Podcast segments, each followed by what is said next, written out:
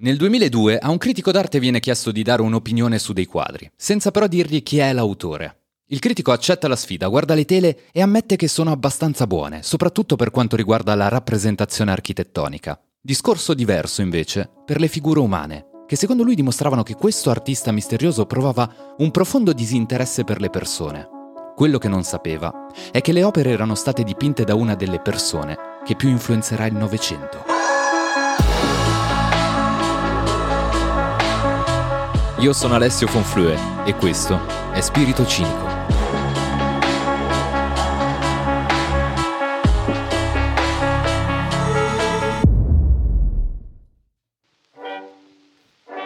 La Vienna di inizio Novecento è una capitale culturale, intellettuale e in un certo senso anche una città scandalosa. C'erano Schiele, Klimt e Kokoschka con il loro movimento artistico della secessione e con i loro disegni erotici, particolarmente comodi in un'epoca in cui non potevi pagarti un abbonamento a OnlyFan per vedere la tua vicina di casa che mostra i piedi.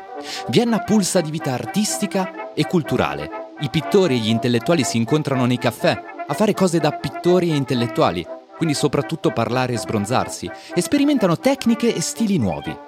Ma non solo. Vienna è anche un crocevia di culture e influenze. Ci sono parecchie comunità straniere, soprattutto quella ebraica, che ha un ruolo fondamentale nella vita culturale e intellettuale della città. Ed è in questo contesto che si muove anche il giovane artista, protagonista della nostra storia, destinato a cambiare per sempre il mondo dell'arte di quell'epoca.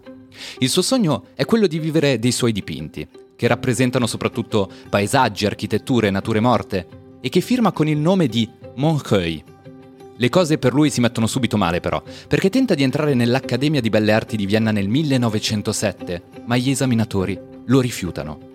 I suoi dipinti realistici di edifici e paesaggi non erano apprezzati. In quell'epoca si preferivano stili più astratti e moderni. Ma come vedremo, Montreuil non è una persona che si arrende facilmente e l'anno successivo riprova a entrare nell'istituto, bocciando di nuovo l'esame. A questo punto uno si direbbe, vabbè, ci ho provato e non è andata bene, mi faccio un profilo TikTok e vediamo come va. Ma non lui, anche perché non esisteva TikTok. Ma pure se fosse esistito non, non sarebbe sceso a compromessi. Come non è sceso a compromessi con un professore che gli ha detto, guarda, a dipingere fai cagare, ma secondo me hai talento nell'architettura, prova a iscriverti lì. Lui ha risposto, col cazzo, mi avete bocciato due volte zio, adesso avrò successo per conto mio. E aveva ragione. Nel frattempo però sua madre muore e lui si ritrova orfano a 19 anni. Non è proprio l'esatto prototipo di tizio con un culo sfacciato, ma riesce a sopravvivere grazie alla pensione da orfano e comincia a dipingere delle cartoline e dei piccoli quadri che vende in piazza. Insomma, comincia a fare l'artista di strada, frequentando i bar con altri artisti e intellettuali, vivendo la vita mondana di Vienna, dormendo in ostelli e probabilmente in più di un'occasione traendo ispirazione dai quadri erotici dell'epoca per delle riunioni private in bagno. All'inizio degli anni 10 del Novecento conosce anche un uomo d'affari, Samuel Morgenstern, che possiede un negozio come vetraio. Monjoy diventa suo partner commerciale e le cose sembrano andare meglio. Morgenstern riesce a piazzare alcuni di quei dipinti ai suoi clienti, quasi tutti ebrei. Addirittura uno di questi vende una serie di dipinti che raffigurano la vecchia Vienna. Comincia a credere che le cose possano svoltare, che finalmente potrà avere la sua rivincita artistica.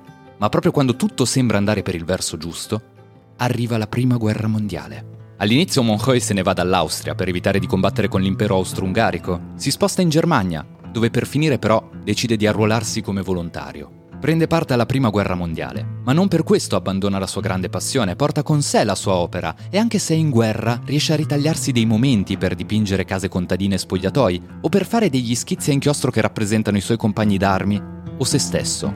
A differenza delle precedenti opere, in queste comincia a vedersi del sentimento. I suoi compagni dicono di lui che non è molto estroverso, non accetta sigarette o alcolici, non chiede mai licenze, non riceve lettere né pacchi postali, è un tipo solitario, se ne sta per i fatti suoi. L'unico essere vivente per il quale sembra provare dell'affetto sincero è un cane randagio che aveva adottato prima di andare al fronte. Alcuni soldati però dicono che ogni tanto ha degli scatti di rabbia e degli esaurimenti nervosi, ma dopo tutto è in guerra. Nel 1916, mentre stava per consegnare un messaggio a degli ufficiali, ha un incidente e viene ferito dalla scheggia di una granata.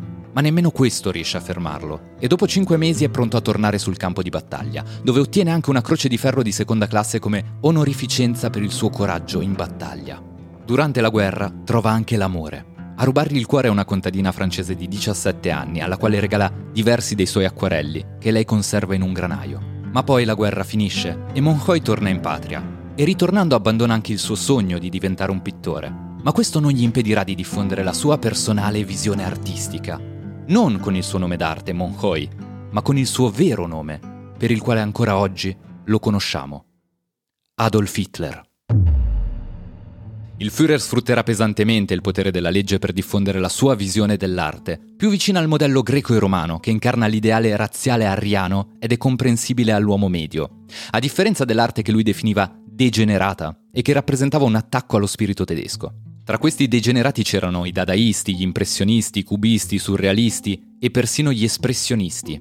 Hitler, dopo aver raggiunto il potere, si preoccupò che venissero saccheggiati i musei che esponevano le opere degli artisti degenerati.